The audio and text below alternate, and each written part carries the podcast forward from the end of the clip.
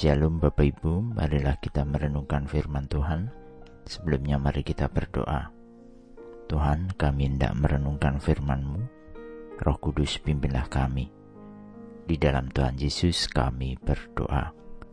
Bacaan saat ini diambil dari Kolose 3 ayat 3. Kolose 3 ayat 3. Sebab kamu telah mati dan hidupmu tersembunyi bersama dengan Kristus di dalam Allah Ayat bacaan saat ini ada di bagian kitab suci di mana Paulus membahas tentang salah satu aspek dasar kehidupan orang percaya. Setiap kita orang percaya berada dalam kesatuan dengan Kristus dan kita adalah satu dengan Dia.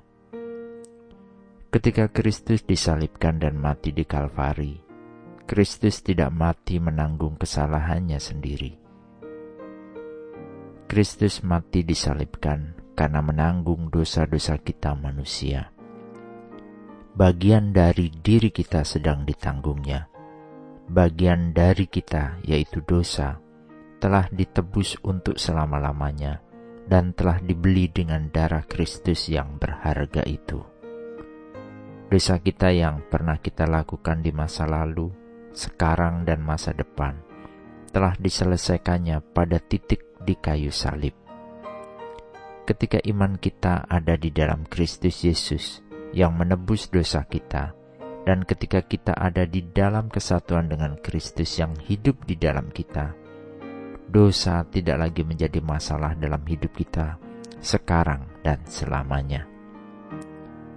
Berada dalam kesatuan dengan Kristus berarti pula kehidupan kita tidak boleh bertentangan dengan kebenaran Kristus itu sendiri. Kehidupan kita hendaknya meneladani Kristus. Kebangkitan Kristus berarti pula kita memiliki hidup baru di dalamnya.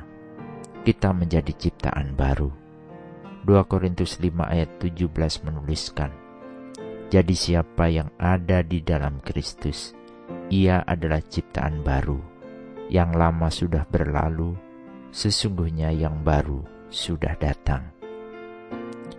Karena kita telah dibangkitkan bersama Kristus, maka hati kita harus mengarahkan kepada hal-hal yang di atas, di mana Kristus berada.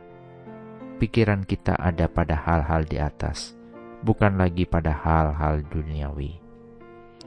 Karena kita telah mati, dan hidup kita sekarang tersembunyi bersama Kristus di dalam Allah ketika Kristus yang adalah hidup kita ada, maka kita juga akan ada bersamanya dalam kemuliaan Tuhan.